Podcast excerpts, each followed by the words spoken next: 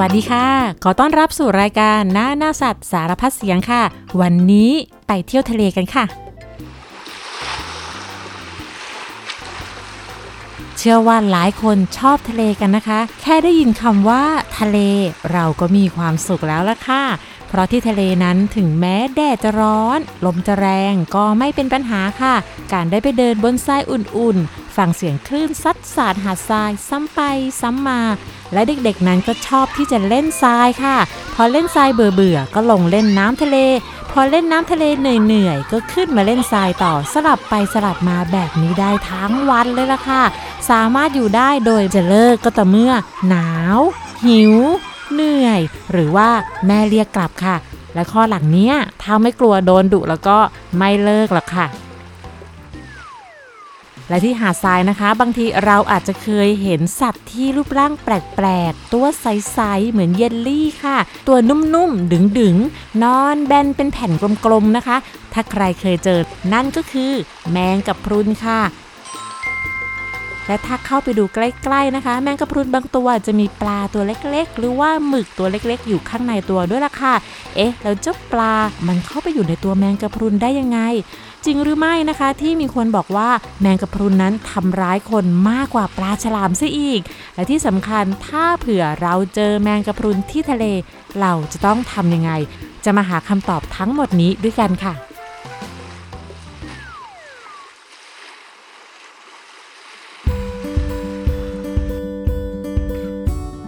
แมงกะพรุนมีชื่อภาษาอังกฤษว่า jellyfish ค่ะ ชื่อก็บอกอยู่แล้วนะคะว่าตัวมันนุ่มๆหยุ่นๆ เหมือนกับเยลลี่ แต่ว่ามันไม่ได้เป็นปลาค่ะ เป็นสัตว์ทะเลที่อาศัยอยู่ในมหาสมุทรมายาวนานมาก ยาวนานก่อนยุคไดโนเสาร์อีกนะคะ สามารถพบได้ในทุกมหาสมุทรทั่วโลกเลย ทั้งในส่วนที่หนาวเย็นเป็นน้ำแข็ง เช่น ที่มหาสมุทรอาร์กติกที่ขั้วโลกค่ะ หรือว่าในที่ที่ลึกใต้ทะเลเป็นพันๆเมตร ที่แสงสว่างส่องไปไม่ถึง ก็มีแมงกระพุนอยู่ค่ะ แมงกระพุนบางตัวก็อาศัยอยู่ในน้ำลึกและเย็น ในขณะที่บางตัวชอบน้ำชายฝั่งที่อบอุ่นและตื้นค่ะแมงกะพรุนเป็นสัตว์ที่มหัศจรรย์กว่าสัตว์อื่นๆ มาก ๆ เลยนะคะ จะมหัศจรรย์อย่างไร เดี๋ยวจะค่อยๆ เล่าให้ฟังค่ะ เริ่มจากร่างกายค่ะ ร่างกายของมันนั้นเกือบทั้งหมดเป็นน้ำมีหนังชั้นนอก แล้วก็มีหนังชั้นกลาง ชั้นสุดท้ายเป็นชั้นในอีกชั้นหนึ่งค่ะ ทุกชั้นนั้นจะอ่อนนุ่ม โปร่งใส เปิดเผยให้เห็นร่างกายอย่างชัดเจนและทะลุปุโปร่งว่าแมงกระพรุนนั้นไม่มีสมอง ไม่มีหัวใจ ไม่มีอวัยวะภายใน และไม่มีเลือดเหมือนสัตว์อื่นๆค่ะ มีแต่ระบบประสาทที่สามารถสัมผัสกับโลกใต้น้ำได้ ใช้ตรวจจับแสง แรงสั่นสะเทือน และสารเคมีในน้ำ ความสามารถต่างๆ เหล่านี้นะคะ ช่วยให้แมงกะพรุนนั้นสามารถเดินทางไปที่นู่นที่นี่เพื่อไปหาอาหารได้ค่ะ และดูดซับออกซิเจน ผ่านผิวหนังค่ะ เจ้าแมงกระพรุนนั้นมีปากและก้นอยู่ที่เดียวกันนะคะ นั่นก็เพราะว่าถ้าหากเราจะเรียกช่องทางที่เอาอาหารเข้ามาในร่างกายว่าปากแล้วก็ปากของแมงกะพรุนนั้นอยู่ด้านล่างค่ะ มันจะกินปลา กุ้ง ปูหมึก แล้วก็พืชขนาดเล็กค่ะ แล้วถ้าเราจะเรียกช่องที่ขับของเสียออกว่าก้นแล้วก็ ช่องที่ขับของเสียออกจากร่างกายของแมงกระพุนนั้น ก็คือช่องเดียวกันกับที่กินอาหารเข้าไปละค่ะ และช่องนี้ก็ยังใช้ฉีดน้ำออกมาเพื่อให้เคลื่อนตัวได้ด้วยนะคะ เรียกว่าใช้คุ้มจริง ๆ เลยค่ะ และคาดว่าจะมีแมงกระพุนทั้งหมดราวๆ30,000 ชนิด แต่ชนิดที่เป็นที่รู้จักกันดีก็มีอยู่ประมาณ 2,000 ชนิดค่ะ ใน 2,000 ชนิดนั้น เป็นแมงกระพุนที่มีพิษที่เป็นอันตรายต่อมนุษย์ราวๆ 70 ชนิดเท่านั้นเองค่ะ และรูปร่างของแมงกระพุนนั้นนอกจากตัวจะใสๆนุ่มๆ เด้งดึงเหมือนกับเยลลี่ เป็นรูปทรงถ้วยที่คว่ำไว้นะคะ ด้านล่างของตัวนั้นจะเป็นหนวดที่ยาวห้อยลงมา เป็นสายยาวๆระยงระยางค่ะ หนวดเนี้ยอันตรายนะคะ เพราะจะมีเข็มพิษใช้สำหรับฆ่าเหยื่อ หรือว่าทำให้เหยื่อสลบก่อนที่จะจับกินเป็นอาหาร และใช้ป้องกันตัวด้วยจำนวนเข็มพิษนั้นอาจจะมีถึง 80,000 เซลล์ใน 1 ตารางเซนติเมตร ภายในเข็มพิษนี้ก็จะมีน้ำพิษที่เป็นอันตรายค่ะ ถ้าคนไปโดนนะคะ ก็จะทำให้เกิดอาการตั้งแต่อาการคัน เป็นผื่น บวมแดง เป็นรอยไหม้ ปวดแสบปวดร้อนอย่างหนัก ถึงขั้นเสียชีวิตได้ค่ะ แต่อาการจะเป็นแบบไหนนั้นก็ขึ้นอยู่กับว่า โดนพิษของแมงกระพรุนอะไรค่ะ ซึ่งแมงกระพรุนก็มีมากมายหลายชนิดจริง ๆ และแต่ละชนิดก็มีพิษไม่เหมือนกัน บางตัวพิษน้อย บางตัวพิษมาก บางตัวก็ตัวเล็กจิ๋วหริวค่ะ แมงกระพรุนที่ตัวเล็กที่สุดก็คือ แมงกระพรุนอิลูคันจิ มีขนาดเท่ากับเมล็ดถั่วเท่านั้นเอง มีพิษอยู่ในอันดับต้นๆของโลกเลยล่ะค่ะ และแมงกระพุนบางชนิดก็ตัวใหญ่บิ๊กเบิ้มใหญ่พอๆกับเรือพายเลยนะคะ และแมงกระพุนที่มีพิษนะคะ จะถูกเรียกรวมๆกันว่าแมงกระพุนไฟค่ะ ส่วนใหญ่ที่ลำตัวจะมีสีแดงหรือว่าสีส้ม ส่วนแมงกระพุนที่มีพิษร้ายแรงที่สุดในโลกนั้น เป็นแมงกระพุนขนาดกลางค่ะ มีขนาดประมาณฝ่ามือ นั่นคือแมงกระพุนกล่อง ซึ่งแมงกระพุนกล่องเนี่ยเป็นแมงกระพุนที่มีพิษร้ายแรงนะคะ และเจ้านี่ก็ถูกบันทึกให้เป็นสัตว์ใน 10 อันดับที่มีพิษร้ายแรงที่สุดในโลกเลยล่ะค่ะ พิษของแมงกระพรุนนั้นจะอยู่ตรงหนวดยาวๆค่ะ ถึงแม้ว่ามันจะตายไปแล้ว แต่พิษก็ยังคงอยู่ เพราะฉะนั้นถ้าเจอแมงกระพรุนที่นอนนิ่งอยู่ที่ชายหาดแล้วก็อย่าเอามือไปจับที่หนวดมันเล่นนะคะ มีเรื่องเล่ากันว่าแมงกระพรุนนั้นเป็นอมตะ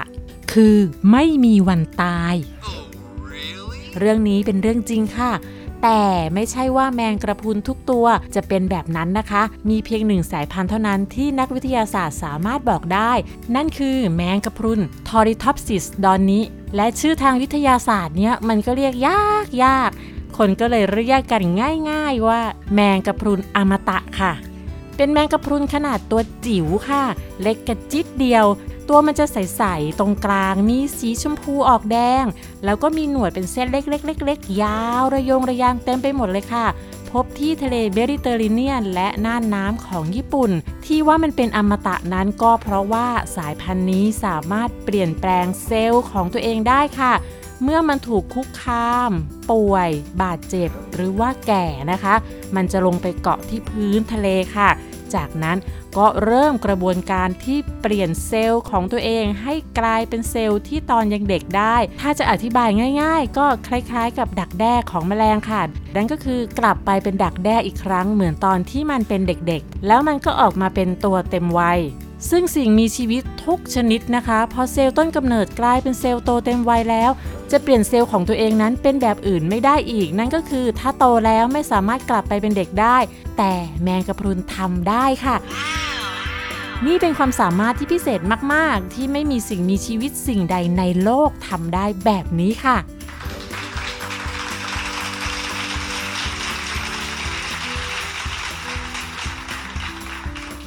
แล้วก็มาถึงคำถามที่จะถามลุงหมอนายสัตวแพทย์เกษตรสุเตชะแล้วนะคะคำถามมีอยู่ว่า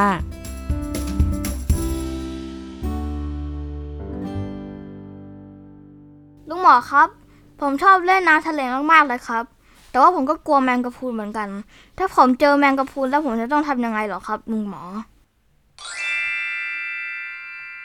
ถ้าเจอแมงกะพรุนในทะเลนะครับกรณีที่หนึ่งคือเราไปเที่ยวชายหาด แล้วเห็นมีแมงกะพรุนเนี่ยลอยเกยตื้นติดหาดอยู่ตอนน้ำลง เรายืนดูห่างๆนะครับหรือจะนั่งไปดูใกล้ๆ ถ้าไม่ได้สัมผัสกันเนี่ยไม่เป็นไรเลยนะครับ สามารถดูได้อย่างใกล้ชิดนะครับโดยไม่สัมผัสก็จะเห็นรูปร่างของมันนะครับไม่ว่าจะเป็นด้านบนด้านล่างอะไรอย่างเงี้ยนะครับด้านล่างก็จะมีหนวดด้านบนก็เป็นแผ่นๆก็มีขนาดตั้งแต่เล็ก ๆ เท่าซาลาเปาจนใหญ่ ๆ เท่ากะละมัง แต่ถ้าเกิดว่าในขณะที่เรากำลังเล่นน้ำอยู่แล้วเห็นว่ามีแมงกระพุนลอยเข้ามาใกล้ๆ ในกรณีนี้เนี่ยลุงหมอขอแนะนำว่ารีบขึ้นจากน้ำนะครับ ไม่ว่าจะวิ่งขึ้นมาบนบก หรือว่าปีนขึ้นมาบนเรือก็ได้ ด้วยเหตุเพราะว่าแมงกะพุนเนี่ยถือเป็นสัตว์มีพิษนะครับในทะเลแบบหนึ่ง จะมีพิษน้อยหรือมีพิษมากมันขึ้นอยู่กับชนิดของแมงกระพุน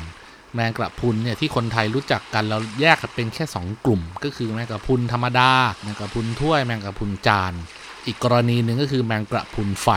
พวกแมงกระพรุนไฟเนี่ยมันจะมีพิษแรง แล้วมันก็ทำให้เกิดผิวหนังอักเสบ ให้เกิดความเจ็บปวด เพราะฉะนั้นเนี่ยในเมื่อเราเนี่ยไม่สามารถแยกแยะชนิดของแมงกระพรุนได้ ดีที่สุดก็คือเมื่อเจอแมงกระพรุนในน้ำและในขณะที่เราอยู่ในน้ำด้วยเราควรจะขึ้นบกนะครับแต่ว่าถ้าเกิดว่าเจอกันบนบก เราเดินเล่นชายหาดแล้วมีแมงกะพรุนขึ้นมาเกยตื้นเนี่ยก็สามารถดูได้อย่างใกล้ชิดครับ แต่ทางที่ดีก่อนที่เราจะลงไปเล่นน้ำเนี่ย ขอให้ตรวจสอบสภาพอากาศเดินดูตามหาดซะหน่อย แล้วก็ถามข่าวคนแถวนั้นว่าช่วงนี้มีแมงกระพุนเยอะไหมอะไรอย่างนี้โดยเฉพาะช่วงฤดูฝนของประเทศไทยนะครับ มันก็จะช่วยให้เราเนี่ยรู้ล่วงหน้าแล้วก็เตรียมตัวได้ถูกแล้วก็ป้องกันตัวเองได้ครับ ตามสถิติที่เก็บมาจากชายฝั่งในประเทศไทยนะครับ ช่วงฤดูฝนก็ตั้งแต่พฤษภาคมจนถึงพฤศจิกายน ทางอ่าวไทยตั้งแต่จังหวัดตราดจนถึงจังหวัดประจวบคีรีขันธ์เลื่อยต่อไปถึงจังหวัดชุมพ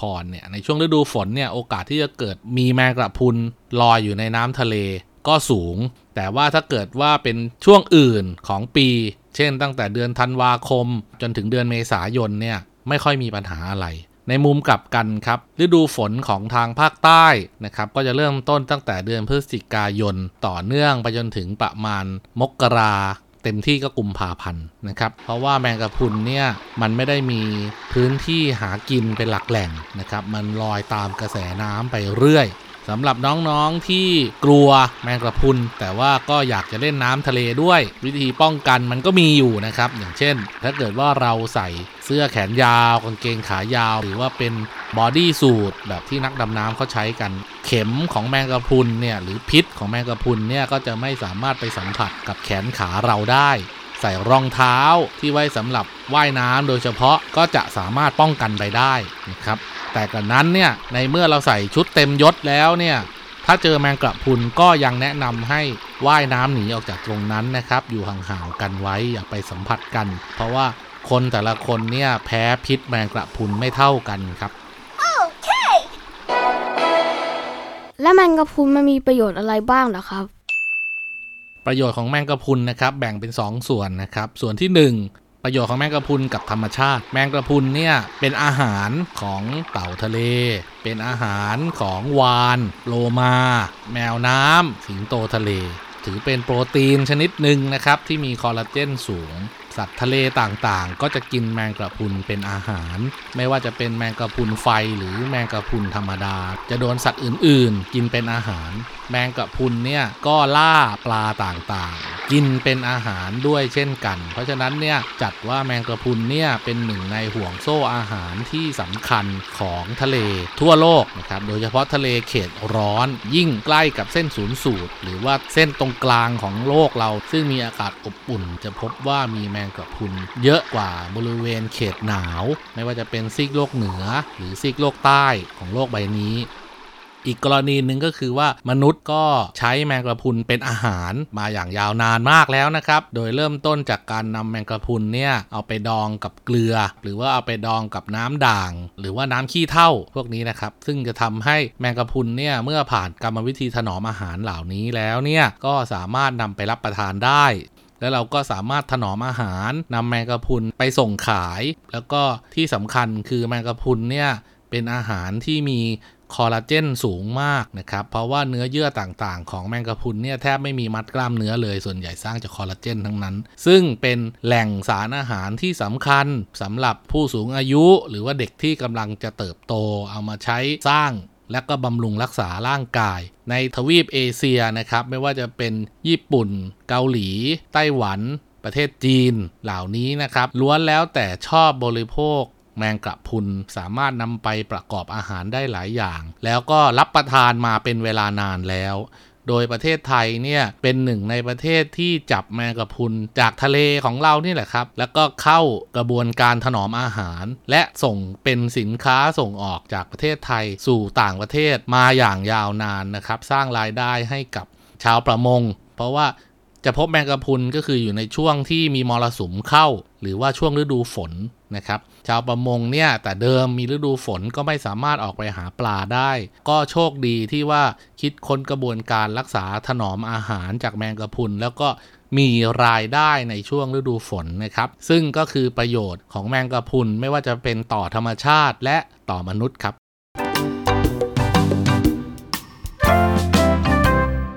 แล้วก็มาถึงนิทานแล้วนะคะ นิทานวันนี้เสนอเรื่อง แมงกะพรุนกับลิงค่ะ เป็นนิทานพื้นบ้านญี่ปุ่นที่เล่ากันมาเนิ่นนาน ว่าด้วยเรื่องทำไมแมงกะพรุนถึงตัวใสนุ่มนิ่มนั่นเองค่ะ นานมาแล้วที่ประเทศญี่ปุ่นโบราณ มีอาณาจักรแห่งท้องทะเลที่ถูกปกครองโดยกษัตริย์ผู้ยิ่งใหญ่ เขาถูกเรียกว่าราชามังกรแห่งท้องทะเล เขามีพลังมหาศาล เพราะเขาเป็นผู้ปกครองของสัตว์ทะเลทั้งหมด วังของราชามังกรอยู่ที่ท้องทะเลลึกนั้นสวยงามมาก สวยงามขนาดที่ว่าไม่มีใครเคยเห็นความสวยงามแบบนี้ แม้แต่ในความฝันวันหนึ่ง ราชินีมังกรล้มป่วย ราชารู้สึกกังวลเป็นอย่างมาก หมอเต่าผู้ดูแลรักษาราชินี ได้ให้ยารักษามาหลายวันก็ยังไม่ดีขึ้น และหมอเต่าก็ได้บอกกับราชามังกรว่า อาการป่วยนี้ไม่มียาใดในโลกใต้ท้องทะเลจะสามารถรักษาได้ มีเพียงสิ่งเดียวที่สามารถรักษาอาการป่วยของราชินีได้ นั่นก็คือ ตับของลิงและหมอเต่าก็บอกกับราชามังกรว่า ไกลออกไปทางทิศใต้ มีเกาะลิงที่มีลิงอาศัยอยู่เป็นจำนวนมาก แต่ราชามังกรก็ยังไม่สบายใจ เพราะนึกไม่ออกว่า ใครจะไปจับลิงที่อยู่บนบก เพราะทุกชีวิตในทะเลแห่งนี้ไม่มีใครสามารถขึ้นไปบนบกได้หมอเต่าจึงบอกว่า มีแมงกะพรุนที่ทำได้ เพราะเขามีเปลือกแข็งเหมือนเต่า และมีขามากมายที่เดินทางได้รวดเร็วกว่าใครในท้องทะเล ราชามังกรก็เลยเรียกแมงกะพรุนมาหาเพื่อให้เดินทางไปจับลิงบนบก เขาบอกกับแมงกะพรุนว่า สิ่งที่เจ้าต้องทำคือ เมื่อเจ้าพบกับพวกลิงแล้ว ต้องพยายามเป็นมิตรกับพวกมัน บอกเขาว่าเจ้าเป็นคนรับใช้ของราชามังกร และเชิญเขามาเยี่ยมชมพระราชวัง พยายามอธิบายให้เขาฟังถึงความยิ่งใหญ่สวยงามของวัง และความมหัศจรรย์ใต้ท้องทะเล เพื่อให้เขาอยากรู้อยากเห็น และอยากที่จะมาได้เห็นด้วยตาของเขาเอง เจ้าแมงกระพุนก็ตอบอย่างลังเลว่า แต่ว่าฉันจะพาลิงมาที่นี่ได้ยังไง ท่านก็รู้นี่ว่าลิงว่ายน้ำไม่เป็น ราชาจึงตอบว่า เจ้าก็แบกเขาไว้บนหลังที่เป็นเปลือกหนาของเจ้าสิข้าจะทำน้ำวนให้เป็นถ้ำเพื่อเปิดทางเพื่อให้เจ้า พาลิงเข้ามาในวังแห่งนี้ โดยผ่านทางน้ำวน แมงกระพุนได้ยินดังนั้นก็เลยรับปากว่าจะทำให้ดีที่สุด แล้วเขาก็ว่ายน้ำออกจากวังเพื่อเดินทางไปยังเกาะลิง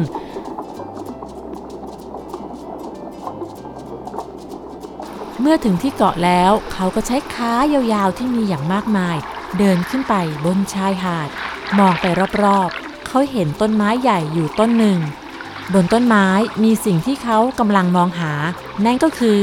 ลิงตัวหนึ่งนั่นเอง แมงกระพุนก็พาร่างกายที่มีเปลือกอันแข็งแรงเดินเข้าไปหาลิง เมื่อถึงที่ใต้ต้นไม้ เขาก็เงยหน้าขึ้นแล้วก็พูดว่า สวัสดีคุณลิง วันนี้อากาศดีจังเลยนะ ใช่ ลมพัดเย็นสบายมากเลย เอ๊ะฉันไม่เคยเห็นคุณมาก่อน คุณมาจากไหน และคุณชื่ออะไรอะ่ะ เจ้าลิงถาม แมงกระพุนก็ตอบไปว่า ฉันชื่อแมงกระพุน จะเป็นหนึ่งในคนรับใช้ของราชามังกร คุณเคยได้ยินเรื่องของความสวยงามของพระราชวังมังกรและเมืองใต้ทะเลบ้างไหมล่ะ ลิงก็บอกว่าก็เคยได้ยินมาบ้าง แต่ว่าฉันยังไม่เคยเห็นว้าเสียดายจัง แมงกระพุนกล่าว เสียดายที่คุณจะใช้ชีวิตโดยไม่ได้เห็นสิ่งที่สวยงามแบบนี้ ความงดงามของพระราชวังนะ เนื้อคำบรรยายเลยล่ะสำหรับฉันแล้วนะ ฉันน่ะเดินทางไปแล้วทั่วโลก ฉันคิดว่าที่นั่นน่ะเป็นสถานที่ที่สวยที่สุดในโลกเลย ว้าว สวยขนาดนั้นเลยเหรอ ลิงถามด้วยความประหลาดใจ จากนั้นแมงกระพุนก็ใช้โอกาสที่เจ้าลิงอยากรู้อยากเห็นบรรยายอย่างสุดความสามารถ ถึงความงดงามและความยิ่งใหญ่ของวังมังกร และความมหัศจรรย์ของสวนที่มีต้นไม้แปลกตา ทั้งสีขาว สีชมพู สีแดง และอื่นๆอีกมากมาย รวมทั้งผลไม้แปลกๆ ที่เป็นอัญมณีว้าววับที่กินได้ ลิงเริ่มสนใจมากขึ้นเรื่อยๆ เขาค่อยๆไต่ลงมาจากต้นไม้เข้ามาใกล้ๆ แมงกะพรุน เพื่อฟังเรื่องราวที่ยอดเยี่ยมนี้ให้ได้ยินชัดๆ และแมงกะพรุนก็พูดว่า คุณไปเที่ยวที่นั่นกับฉันได้นะ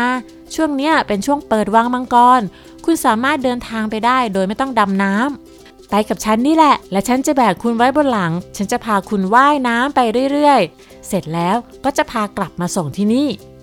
ดังนั้นพวกเขาก็ออกเดินทางไปที่วังมังกรด้วยกันแมงกระพุนว่ายน้ำข้ามคลื่นทะเล โดยมีลิงนั่งอยู่บนหลังของเขา และเมื่อมาถึงได้ครึ่งทาง แมงกระพรุนก็นึกอะไรขึ้นมาได้ แล้วก็ถามลิงเพื่อความแน่ใจ คุณลิง คุณมาแต่ตัวหรือว่าคุณมีอะไรมาด้วยหรือเปล่า ลิงแปลกใจกับคำถามแปลกๆ และถามว่า มีอะไรมาด้วย คืออะไรหรอ แมงกระพรุนก็ตอบว่า ฉันหมายถึงว่าคุณน่ะ มีตับติดตัวมาหรือเปล่า เพราะว่ามันสำคัญมากๆนะ ตับทำไมตับของฉันถึงสำคัญล่ะ เจ้าลิงถาม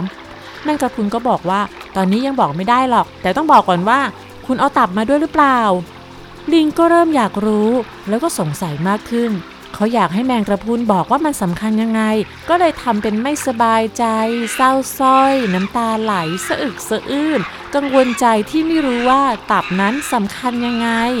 เมื่อแมงกระพุนเห็นว่าลิงนั้นดูเศร้าใจก็สงสารแล้วก็เล่าเรื่องราวทุกอย่างให้เจ้าลิงฟัง เมื่อเล่าจบก็ถามเจ้าลิงว่า แล้วตอนเนี้ยบอกฉันได้หรือยังว่า ตับอยู่กับคุณหรือเปล่า เพราะฉันก็บอกตรงๆว่า ฉันไม่รู้ว่าตับคืออะไร เจ้าลิงผู้น่าสงสารตกใจมากเมื่อรู้เรื่องนี้ทั้งหมด เขาสั่นสะท้านด้วยความกลัวเมื่อนึกถึงสิ่งที่รอเขาอยู่ที่วังมังกร แต่ลิงเป็นสัตว์ฉลาด เขาไม่แสดงอาการกลัวออกมา พยายามสงบสติอารมณ์ และคิดหาวิธีที่จะหลบหนี แล้วลิงก็คิดอะไรออก เขาจึงพูดกับแมงกะพรุนด้วยเสียงที่ร่าเริงว่า ว้า น่าเสียดายจังเลยคุณแมงกระพรุน ที่คุณไม่ได้บอกเรื่องนี้ก่อนที่เราจะออกเดินทางจากเกาะ เพราะว่าลิงตัวนึงน่ะมีตับได้หลายอันเลยนะ แล้วฉันน่ะก็มีตับเยอะแยะเลย และที่สำคัญฉันน่ะวางตับไว้บนต้นไม้นะสิ ในเวลากลางวันน่ะ ฉันน่ะจะทิ้งตับไว้บนต้นไม้ เพราะว่ามันขวางทางมากเวลาฉันจะปีนต้นไม้จากต้นนู้นไปต้นนี้ เอาอย่างนี้คุณพาฉันกลับไปที่เกาะนะ เดี๋ยวฉันจะไปเอาตับมาให้ เอามาเยอะๆเลย แมงกระพรุนเชื่อทุกอย่างที่ลิงพูด เขาว่ายน้ำกลับไปที่เกาะ และเมื่อถึงเกาะปุ๊บ เจ้าลิงก็รีบวิ่งกระโดดขึ้นบนต้นไม้ และปีนขึ้นไปบนกิ่งสูง และตะโกนบอกกับแมงกระพรุนว่า อบใจมากนะแมงกะพุนที่พาฉันเที่ยวทะเลอะสิ่งหนึ่งที่ฉันอยากให้คุณรู้ไว้ก็คือ ตับเป็นอวัยวะที่อยู่ในตัวของสัตว์ทุกชนิด และมันก็ถอดออกมาจากตัวไม่ได้หรอกนะ แมงกระพุนตกใจ แต่ก็ทำอะไรไม่ได้ นอกจากต้องกลับไปที่วังมังกรและสารภาพความล้มเหลวของเขา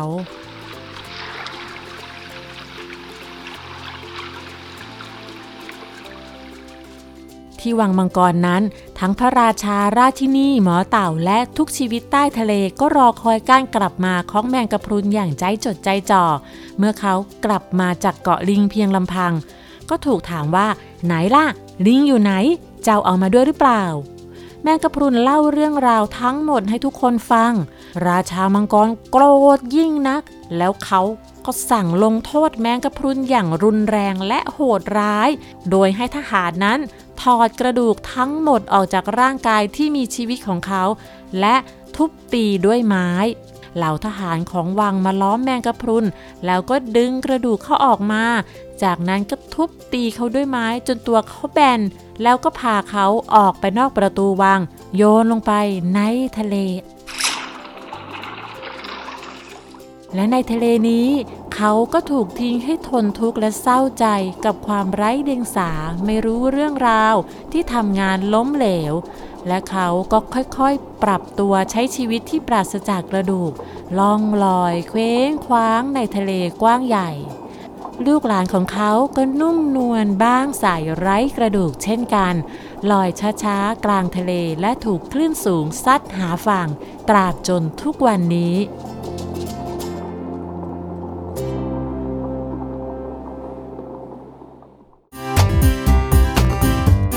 และทั้งหมดนั้นก็คือเรื่องราวของสัตว์ที่สุดแสนมหัศจรรย์ สัตว์ดึกดำบรรที่ไม่มีวันตายนะคะ เรื่องราวของแมงกระพุนที่เอาตัวเองรอดมาได้จนทุกวันนี้ เป็นเพราะว่าความพิเศษของร่างกายของมันค่ะ ถึงแม้จะนุ่มนิ่ม เชื่องช้า บอบบาง ไม่ก้าวร้าว ไม่จู่โจม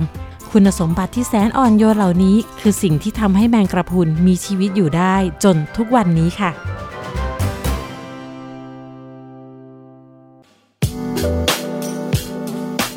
ดตามรายการทางเว็บไซต์และแอปพลิเคชันของไทย PBS Podcast